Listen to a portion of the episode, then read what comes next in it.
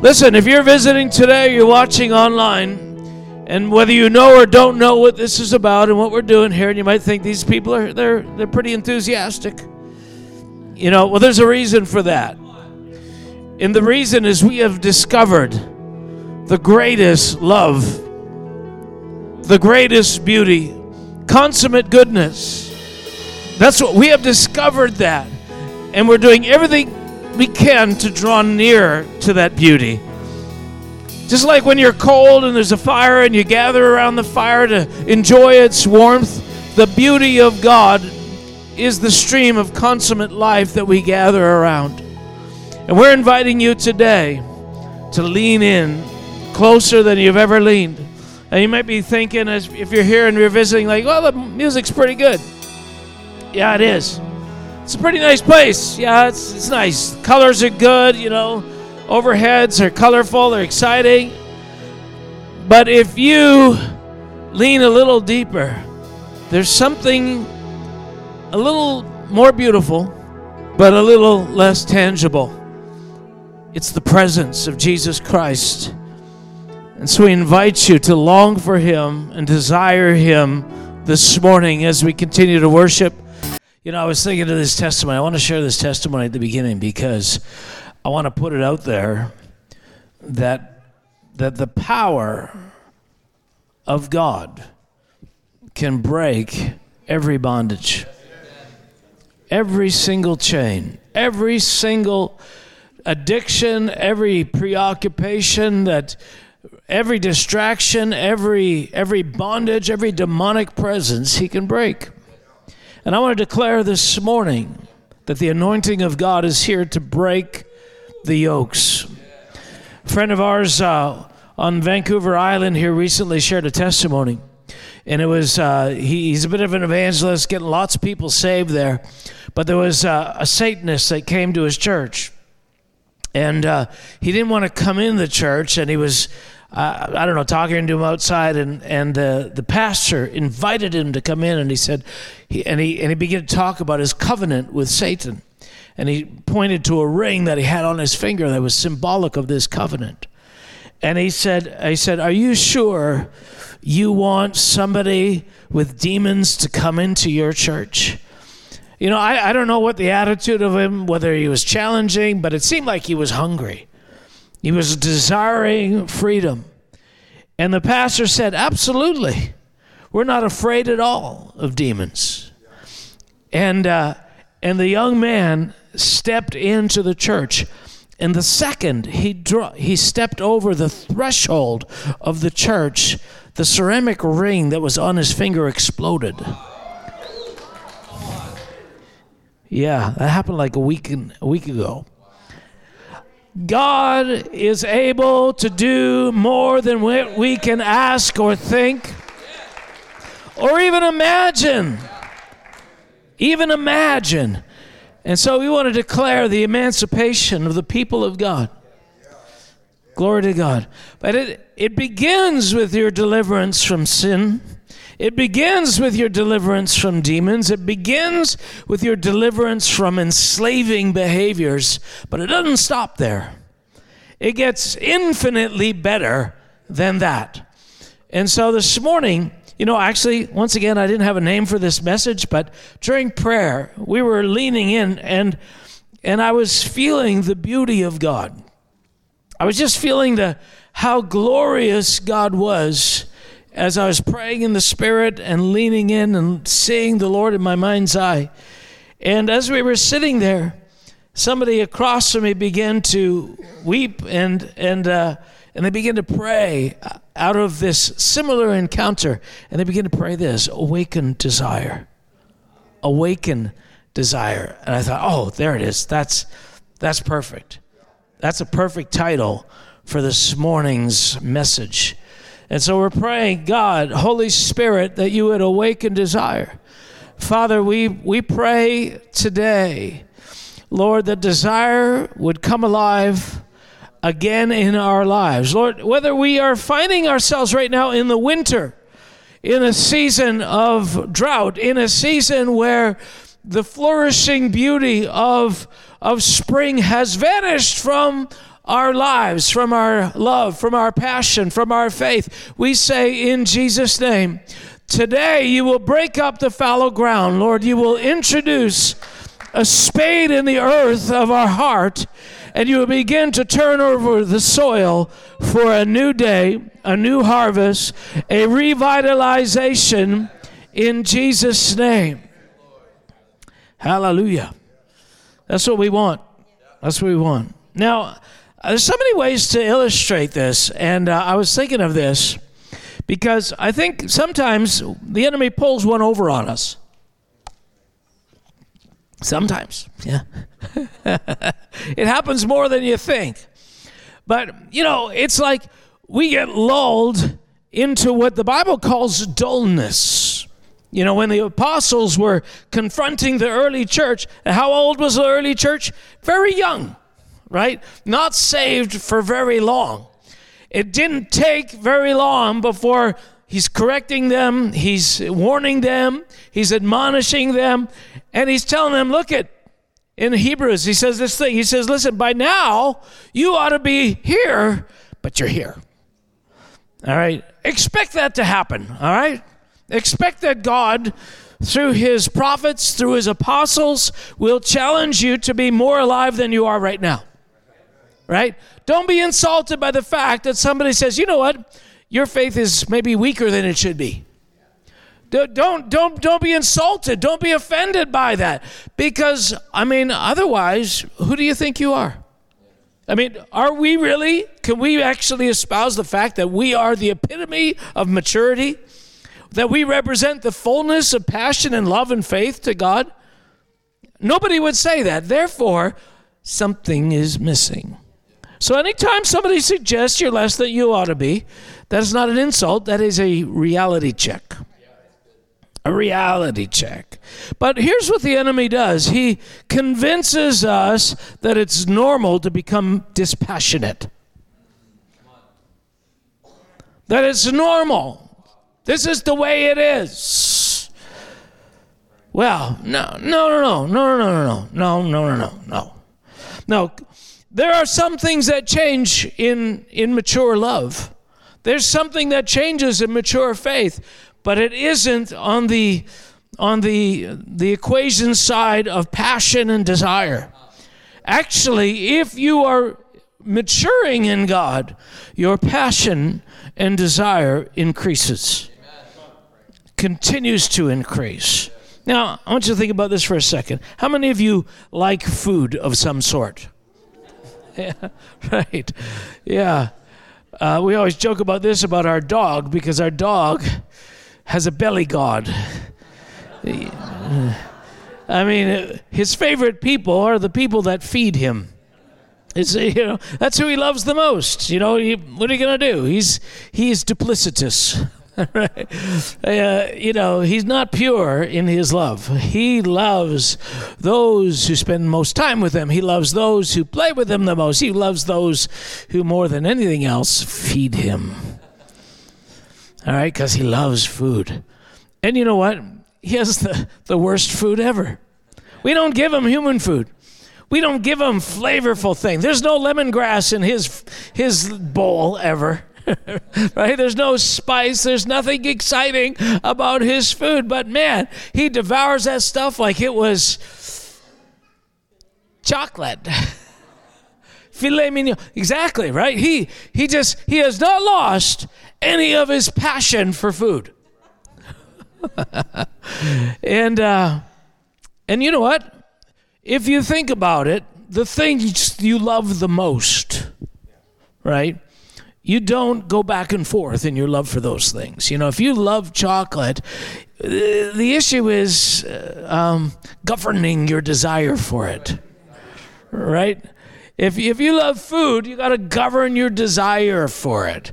I mean, if you love football, you got to govern your desire for it. Now, in, in, our, in our existence, God is actually trying to pull on the strings of desire to focus us away from other things and more to Him. And so that should be changing. But the reality is this when you have a deep, significant passion for something, it, it, it doesn't just disappear. Right? It doesn't just go away. It's there. It's alive. And so I want to say this right now. Expect and believe for an increasing passion for God.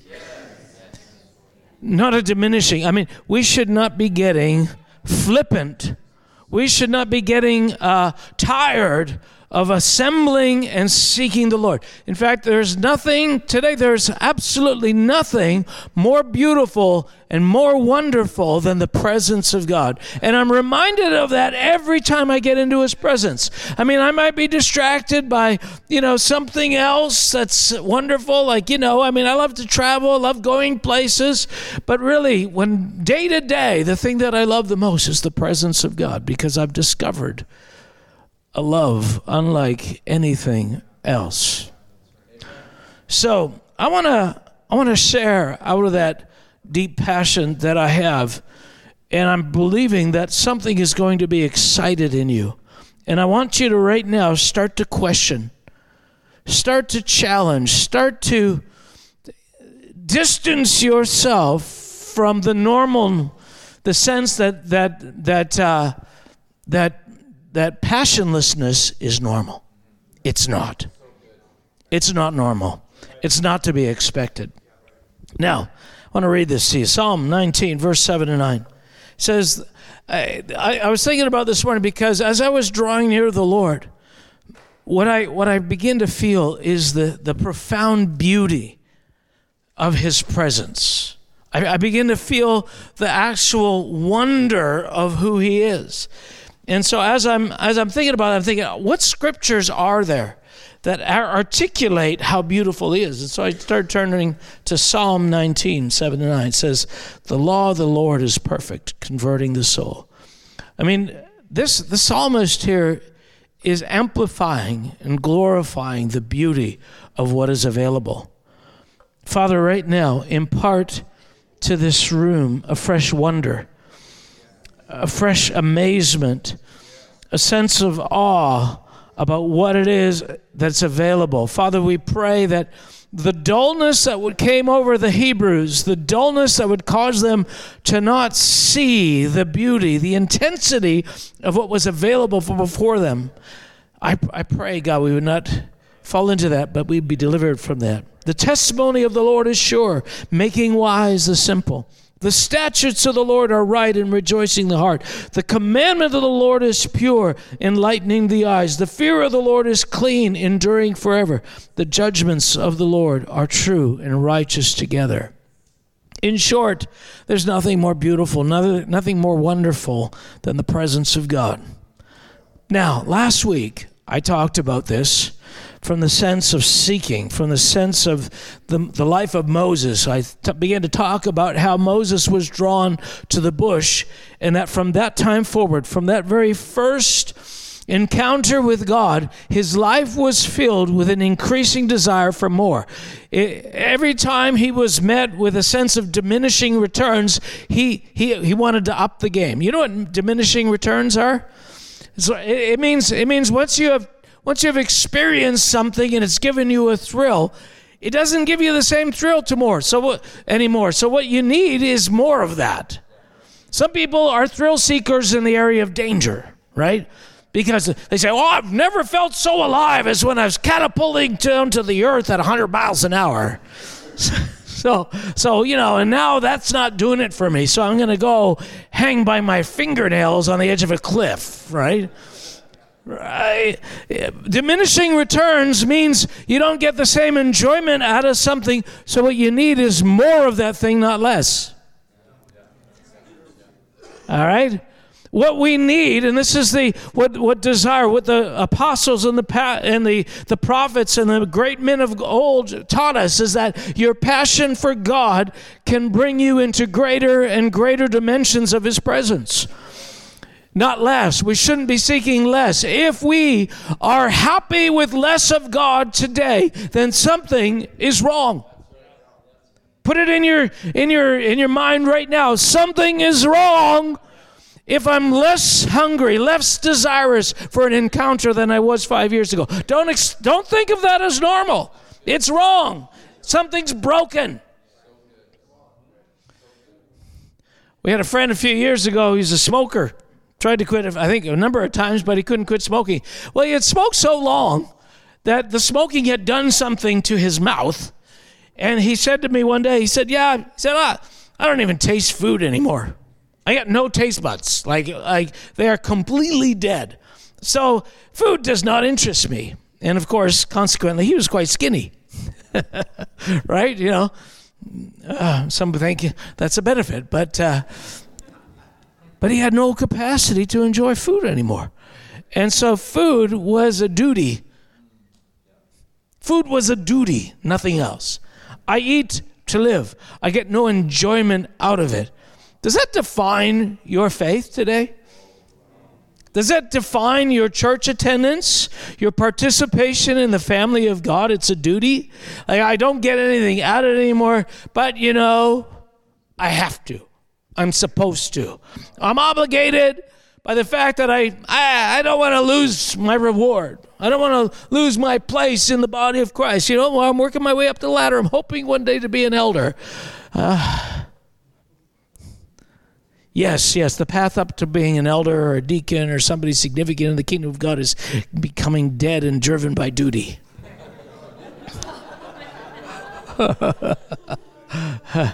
I say not. Now, here's the problem we have is that the nature of our condition without Christ is that we are asleep. The Bible uses all kinds of different language, kind of different imagery, but we are unable to taste and see that He's good. So the Bible says, taste and see that God is good. And that's what we are invited to do. And so we're here today to enjoy Him. Now, what we discover afterwards, there are people who carry dimensions of Him that are more than we have the ability to enjoy. So we get around them because man, the presence of God is with them. When these guys pray, when these guys worship, when these guys hang out, man, they are there's something about them that's so enjoyable.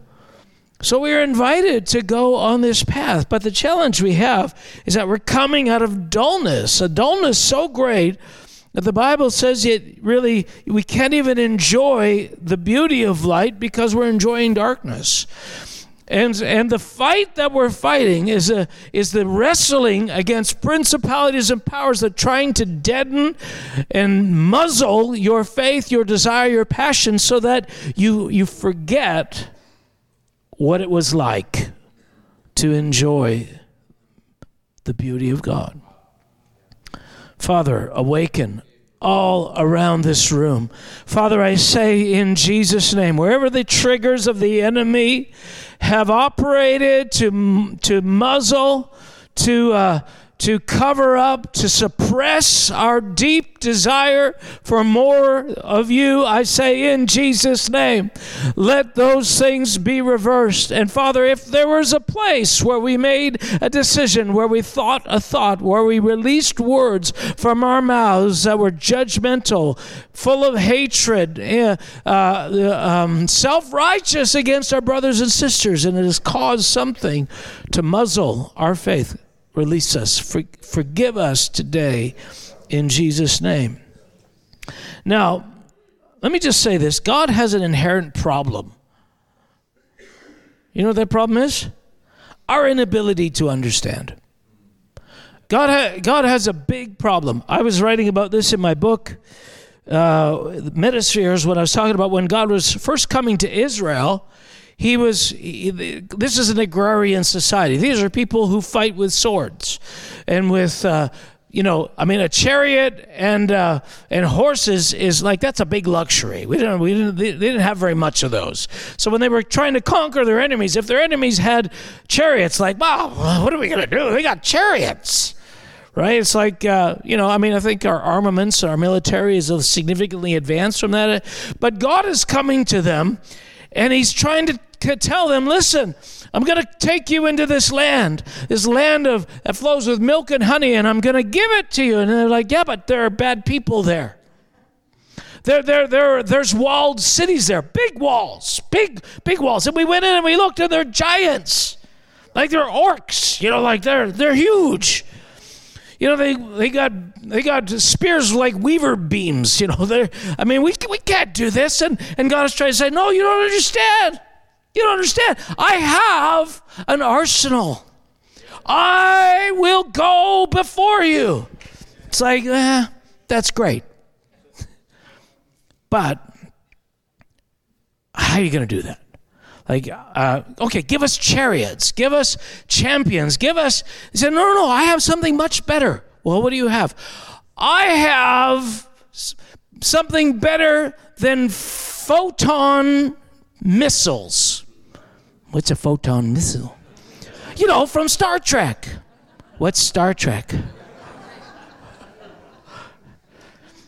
I mean, the technologies of the arsenal of God are more advanced than we today can even ask or think in this room. How hard would it have been for Israel to imagine that an invisible God with invisible power could beat a visible people with an army, with horses, with chariots, with trained soldiers from their childhood? We're farmers. We're slaves. A couple of us even know how to hold a sword properly. Our technique is not very good. God said, Don't worry it. I can give you a forward shield that even neutron bombs cannot per- penetrate. You getting the, getting the idea?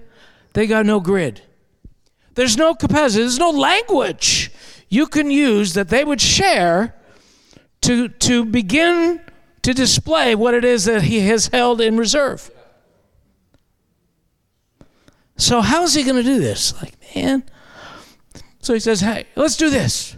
Okay, I, I, need to show you how powerful I am. I mean, evidently, destroying the largest empire on the earth in Egypt was not enough. you know, bringing plagues and, and, you know, layer upon layer upon layer, judging them that still isn't enough for you. So here's, the, here's what we're going to do. Here's what we're going to do. I'm going to come down and display a drop of who I am, and it's just a drop, on Mount Sinai. So have this moment. It's this colossal manifestation of the power of God. The sound of the trumpet gets louder and louder. It literally terrifies. It's louder than anything. The earth shakes. I mean, lightning, thunders, dark clouds on it, and and they, man, they are so convinced. What are they? No, they, they, they scurry away in fear. Don't even let God talk to us anymore. It's like, it's like, yeah, my plan backfired. I, I thought this would cause them to want to draw closer to me, but now they're even more afraid of me. So I can't tell them, I can't explain to them who I am. I can't illustrate my weapons. A, a drop of my person terrifies them and sends them scurrying. Hmm. How do I let them know how great I am? How do I do that? And so this is the problem we face today because we think, well, yeah, but we're, we're way more advanced than them. We know what pi is not the eating kind, the mathematical kind. We, we, we know what a photon torpedo or, or missile is, at least on film. We know what neutron bombs and you know uh, chemical weapons and the arsenals have been. We've we've seen these things. So we, we if if we haven't seen them in person, we've seen versions of them depicted in film, and so at least our imagination can conceive of things that are beyond everything we know. And God is saying, no, no, I have even more than that. In fact, I have more than you can even imagine. More than you can imagine. Man, Right now, let's imagine a food more than we can imagine. That's an oxymoron. You can't do it. It's more than you can imagine. So if you can imagine a lot, more. So what God has realized is that He's going to teach us by association. Association. Why? Because uh, compared us compared to God is is we're far more removed than dogs are to us. I want you to think about this. With if if in this equation dogs were us and we were God, the space between us and God right now is greater than if dogs were us. That's that's unimaginable. So, what are dogs like? Well, dogs we, we of course we assign to them all kinds of emotions and i don't know for sure if they have as many emotions like you know they're faithful and they're wonderful and we love our dog but how complex are his desires well one of you hold a steak in in the corner and the, the one the one who loves them the most have nothing and the two of you call that dog who does he run to 10 out of 10 times it'll be the one with the steak. Right? So, association. God uses association. There's a, a, uh, a scientist some years ago, his name was Pavlov. Actually, it's Ivan Petrovich Pavlov. He was a Russian experimental uh, psychologist, and he, he discovered something they called classical conditioning, which, and his most famous experiment, they call it Pavlov's dog.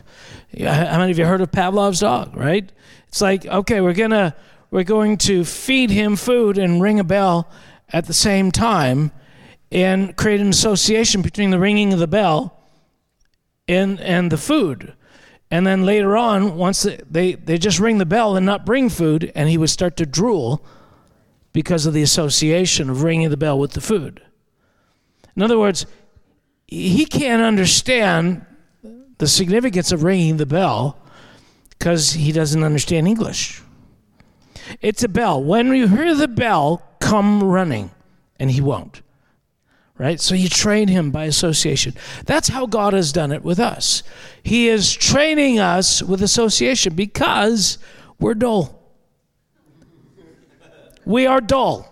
We are incapable of appreciating the depth of his wisdom. He can't speak our language, or rather, we can't speak his language, so he's got to dumb everything down massively. He can't show us who he really is because when he starts to show us who he really is, we scurry off in terror because the majesty of his presence. He says, Listen, even if you really want to show me uh, what, what I did on the mountain, that's nothing. That's nothing. And Moses began to realize that was nothing. So he says, Lord, I want to see your glory. I want to see your essence. And finally he says, Well, can't let you see that, but I'll let you see my backside a, a version of this, a diminished, dumbed down. Because if you see me, you can't live. You would be immediately evaporated. Uh, nothing can contain the power that's in me except me restraining myself. So I can't, you can't experience the fullness of me. You can't. Unless you are made of the same substance that I am. Right? It's like things from Krypton and Superman. The only thing that could, right, you know, defeat Superman was things from Krypton because uh, they are of the same nature. And so the only way that we could handle the manifestation of God is if He made us like Him. You know what? Come to think of it, that's the plan. Huh. That is the plan of God. I want you to experience me, but I can't unless I change your essence unless I change the very material of what you're made up with, unless I change your the base of your of your emotions, the if I unless I change your thinking, unless I change your very essence. This is what it's talking about. One day we'll see him as he is, and we'll be made like him. The last stage of our transformation into his likeness will occur as we will get a body like his body, able to endure and absorb the blue, the glory of his essence. That's that's the plan. So what are we doing here then? We are by faith That means without seeing right in front of us the values, we are by faith believing that there's value in undergoing a training by Him so that our nature would be different, so that we can absorb more of Him. That's what's really happening. And the way that God is getting us ready for this is by association. And so God uses these analogies all the way through Scripture. And that's why Jesus, when he's talking about the kingdom of God, he always says the kingdom of God is like. It's like this, it's like that, it's like that. Because there's nothing that truly can represent it in all its its various facets. And so when he's talking about something, he's talking about a narrow part of the kingdom of God. It says the kingdom of God is like this, but not all the kingdom, just parts of the kingdom. It's like, well, that's not very helpful. Which parts? Yeah, can't even. You're so dull, I can't even explain it to you. Just take it by faith. This is true. You feel edified yet? yeah. I'm trying to edify you by saying that He is more and that we are less and that we need Him more, more than we can possibly imagine. That there's no stop off point on this journey that is adequate. Well, I'm a pretty good Christian now, you know, most of my major sinning is gone. You know, I hardly do any of the dire evil. I can pretty much suppress most of the evil. Right? I, I can keep it under wraps. I got a pretty good reputation amongst those that know me. They, they consider me quite an average Christian. that may be all I can aspire to. I'm going to say to you aspire to more. Aspire to more. Aspire to more. This is the beauty of this thing that where you can be in God is not limited by the capacity of the people presently around you. That it's being determined by your desire, the insatiable, unsatiable nature of your passion for more will determine how much that you get. And here's what happens is that is that as God changes you, that that change changes who you are in the midst of the people of God. Oh, yeah, we could talk a lot about that because there's so much pointless envy that goes on in churches and in the social order thing. And I think like you're you're you're busy you're busy arguing in a room which of you is the greatest hockey player, but you won't go to practice? right? You won't go to the gym. You won't take power skating lessons. Just a little plug there for the lollies. right? This is the nature of this thing. The enemy causes us to get caught up in division, accusation, competition, uh, envy, strife, uh, uh, criticism of others. And God is saying, even if you were better than them, which you're not, the way to the way to actually live this is not be the way you're being. Is the polar opposite. Furthermore, if you just lean into this one thing, if you just get to know me more. oh, what I could change in your life. All the things that I could change in your life. I'm telling you, I, I, I don't want to I don't want to diminish any part of the church except to say this. What is being offered to us right now no matter who you are, no matter how many years you've been on the earth, or how many years you've been in the church, or what you think you know, what is being offered to all of us right here in this room is more than the church has ever experienced ever experienced. If you think about the greatest heroes of the faith that are that are set up as examples for us, right? I mean, I mean, and we think, oh, if I could just be a little bit. Listen, they were given to stimulate hope and vision and desire because God is saying, you could be that and more. You know, and, and sometimes we hesitate to even say these things. You know why? Because most of us, instead of hearing you can be more, they hear you are more. And, you know, and I, I've, I've run around charismatic circles all my life, all my Christian life, and it's amazing how many churches are filled with people who latch onto the promise of being more but never do what it takes to be that more and live into the delusion that they are more. I'm not interested in pretending to be something I'm not, I want to see the power of God. I want to see the wisdom of God. I want to I want to just not think I'm something. I want the, the the reality of that to unfold in such a way that the whole world witnesses if that that is either true or not true. I want to see the proof of that. That's what's being offered to us. We were, I was talking with uh, somebody the other day about about what the political world needs. You know what the political world needs?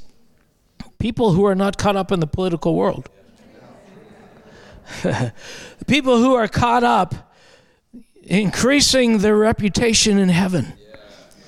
That the power of such people is going to unfold in future days in such a way when these men and women walk into a room, they will begin to display such understanding, such wisdom, such comprehension of the, uh, of the complex nature of the challenges that face our cultures, our societies, and will have such response, such wisdom as to how to solve these things that they will immediately have authority in rooms they haven't even been voted or appointed to be in. That's what Jesus did. He didn't go to Gamaliel's school. He wasn't raised as a Pharisee. He was a carpenter's son. You know, on the on the on the totem pole of the Jewish system, that's really low. And so when when they said, you know, when he would enter, and in John seven, I was, I'm, uh, we'll see if we get to it. In John seven, he comes to the feast, and uh, he's there. He comes up secretly, covertly, yeah, no, and they're wondering where is he? And all of a sudden, he shows up in the temple and he's teaching. You know what? He's got a crowd around them. People are wanting to hear his wisdom.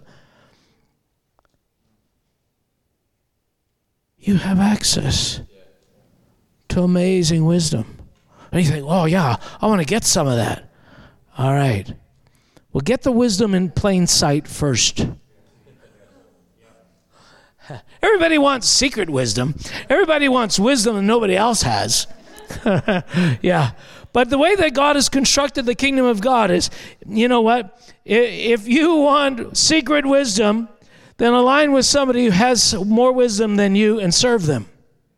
Bless them, submit to them, follow them, listen to them.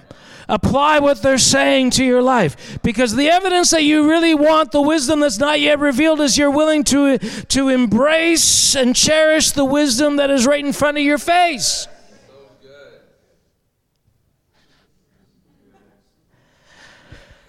Oh, now I've taken the meddling. That's a phrase they always used to use in Texas when I was a young Christian. Uh, he's taking the meddling. That means uh, talking practically about your real life. Let's get back to this association. So, so God is trying to teach us through association. So I want to get to this main thing. This is the thing I wanted to talk about this morning. Have I talked about it before? Yes. Why am I talking about it again? Because it's the main thing. It's, it's the most important thing, and here it is He is life, He is consummate love. He is the answer to everything that we need. And so, because of that, Jesus said things like this in John chapter 7 after he had come up to the uh, to the feast secretly he comes up and uh, he finds himself in the temple speaking and sharing and and again, he's running into the the social system of the Jewish people, and they're saying, you know, who is this guy? We don't know him. In other words, he didn't come up the the ladder that we've approved of. That's that's what it means by we don't know him. Like, you know, have any of the the teachers of the law of renown and respect that we, you know, are deluded by, have they approved him? No, because he's not interested in their form of version of wisdom. And and so uh, he he come he comes up and he says, "You know who I am. You know where I've come from." And then it says this, on the last day, that great day of the feast, which was just yesterday, you know, in terms of our chronology. Jesus stood and cried out, saying, If anyone thirsts, let him come to me and drink. He who believes in me, as the scripture has said, out of his heart will flow rivers of living water. But this he spoke concerning the, concerning the Spirit, whom those believing in him would receive. For the Holy Spirit was not yet given because Jesus was not yet glorified. And when did that happen? When Jesus left the earth. The Holy Spirit was poured out 10 days later as they were in, uh, in uh, or uh, I think it was 10 days, uh, over in the uh, upper room. The Spirit was poured out. They were, I mean, he was saying to them, something very significant at that time. In fact, I was hearing about it yesterday that at this day, that great day of the feast, what they would do is they would bring water out from the pool of Siloam and they would pour it over the mercy seat to cleanse it. And so, with that in mind, on that day when they regularly did that and everybody waited for that magical ceremony, oh, here comes the water from the pool of Siloam. Oh!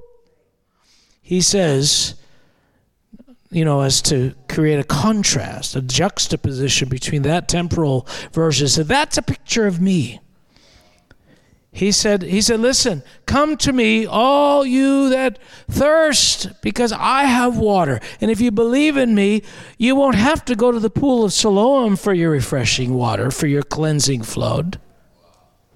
I am your cleansing flood. But what he said here is, is well, let me put it this way. It's not only important, it's not only a, a good imagery, it's the essence of our life. If you've ever been in a dry land, if you've ever been in a, a desert, every once in a while, on the edges of the desert or somewhere in the desert, you'll find an oasis. And you'll find that the, uh, the lifestyle miles and miles and miles away from the oasis and the lifestyle at the oasis are radically different. The first thing you're going to see is you're going to see live vegetation. You're going to see palm trees and greenery. The larger the oasis, the larger that, that tributary of water flowing through a parched desert land, the more things flourish. That is a prophetic picture of what water can do. And it's not only true in the natural, it's true in the spirit. So I want you to picture that. So picture a, a vast, vast desert with one place in the center of that desert that has vegetation, that is growing food, that is, has sustenance, and out from that and it's it's around a, a body of water. And what what the truth is this: what creation tells us is that water is a life-giving source that we need for it generates and germinates all of these things. And what God is saying to you is said, you know, it's great. You come to church and you're doing all these things and you're paying attention to all the, the things that are Christian. But in all of that, don't forget, don't be distracted from the wellspring that is me. Here's what happens. Here's what happens. We're that desert. And somehow a spring of water comes up in the middle of our life. Spring of water. Oh, so glorious. All of a sudden we have vegetation we never had before. Except that vegetation is it's not vegetation. It's a, a different version of you. Now it's happening because of the water.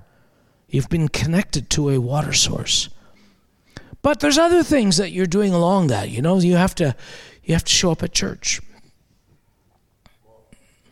You have to read your Bible. You have to when you know you come into church or you have to you want to worship the lord so so you're doing those things and what happens is you get more connected to the things you're needing to do than to the water itself and what happens is you start crediting those things for what the water is doing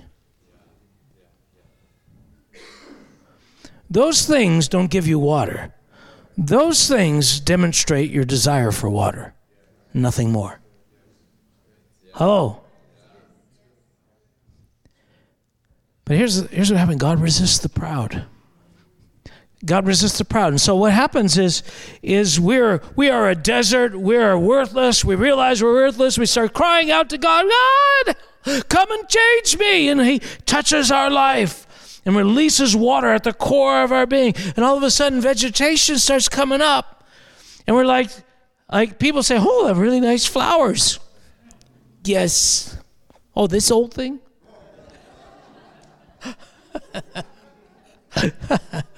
you know and we start to realize that man you know when i when i do this and this i get i get recognition from others i get uh, endorsements i get i get influence and what happens we our hearts are seduced away from the water to the admiration we get because of the the leaves that we have. And without knowing it, we get distracted from the source of life. And the nature of this well is if you stop pulling on it, it stops producing, stops releasing. And then your, your vegetation starts to diminish and dwindle. But don't worry, there's a silk plant salesman just down the road and we start substituting things that come out of effort that produce a version of what water produces, but are not the same. And then we find ourselves in this place where we're thirsty, we're dry, and we, we think, yeah, I don't know what's wrong with this church. I don't know what's wrong with. I used to really enjoy Pastor Mark's sermons. Now, like, you know, he's, he's a little bossy. a little demanding. This might be a cult. and we start to interpret others by our dryness. And we haven't realized that somewhere, somewhere, the beauty, the simplicity of devotion to Jesus has been stolen from us by other things. And all the other things, there's, a, there's innumerable numbers of, of ways this can play out. But what God is trying to tell us listen, in me, in me is everything that you need. He's saying, repent, turn back. Turn back from being enamored at how people rejoiced over your your broad leaves and growing garden. Listen, I'm going to share a couple of scriptures, then I'm going to close. This is the analogy that Jesus gave that water is the essence of this thing.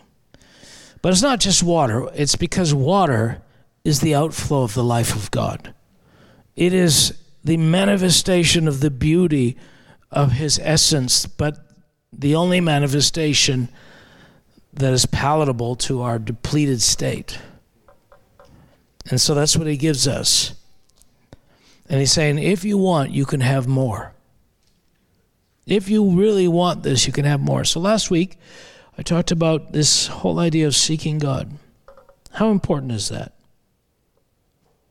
It is the core of everything.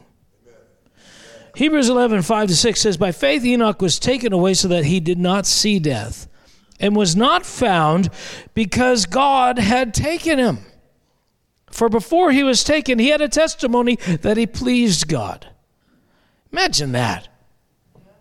Imagine being so pleasing to God. It's like, I can't wait till he dies. I'm taking him now. Doesn't happen very often. And so the writer of Hebrews makes this next statement. He says, But without faith, it is impossible to please him. For he who comes to God must believe that he is, and that he's a rewarder of those who diligently seek him. That means the baseline of what faith does is it causes you to search. It causes a belief that he has something I need, and it gives you the confidence to know that I believe that if I seek him, I'll get the thing that I want. And what is that thing? It's not a new car. It's not a better position in the church. It's not a, you know, God breathing on your company. It can be all of those things, but the essence of what it is, is it's Him. This is what God uh, uh, um, said to Abraham in Genesis 15.1. It says, After these things, the word of the Lord came to Abram in a vision, saying, Do not be afraid, Abram. I am your shield and your exceedingly great reward. I am the answer to all your pining. I am the answer to all your dearth. I am the answer to every need that you have. I am the I am the answer to your desire for being respected, being regarded, being being celebrated. Now, don't come after me to get those things. Come after me because you love me. And that's a the divided interests is another sermon for another time. But he's saying, listen, I am the answer. Oh, I am saved. Yeah. So you know me a little bit. You know my name. You got enough to to be in the club. You've got a couple of branches sticking out of your little oasis. But you could have a continent of life. You could be producing so much more. I am the source of all these things. Now, here's the complexity of this thing. Is there so many things to do? Right? I mean, right here this morning, we got dancers, we got musicians, we got camera people, and we desperately need all of you, especially camera people. Ushers. I mean, Henry can't do it all. We need people to give. We need all of those things, right? And if you if you do those things faithfully and wonderfully, they can get you some regard. But it's a fleeting regard. It's it's a part of the journey, but it's not at the end of the day what we really want. What we want is more of him. I believe that the future of this church is going to be defined by a passion, by an abandonment to more of Him that will cause us to consider it not a great sacrifice to come to church four times a month.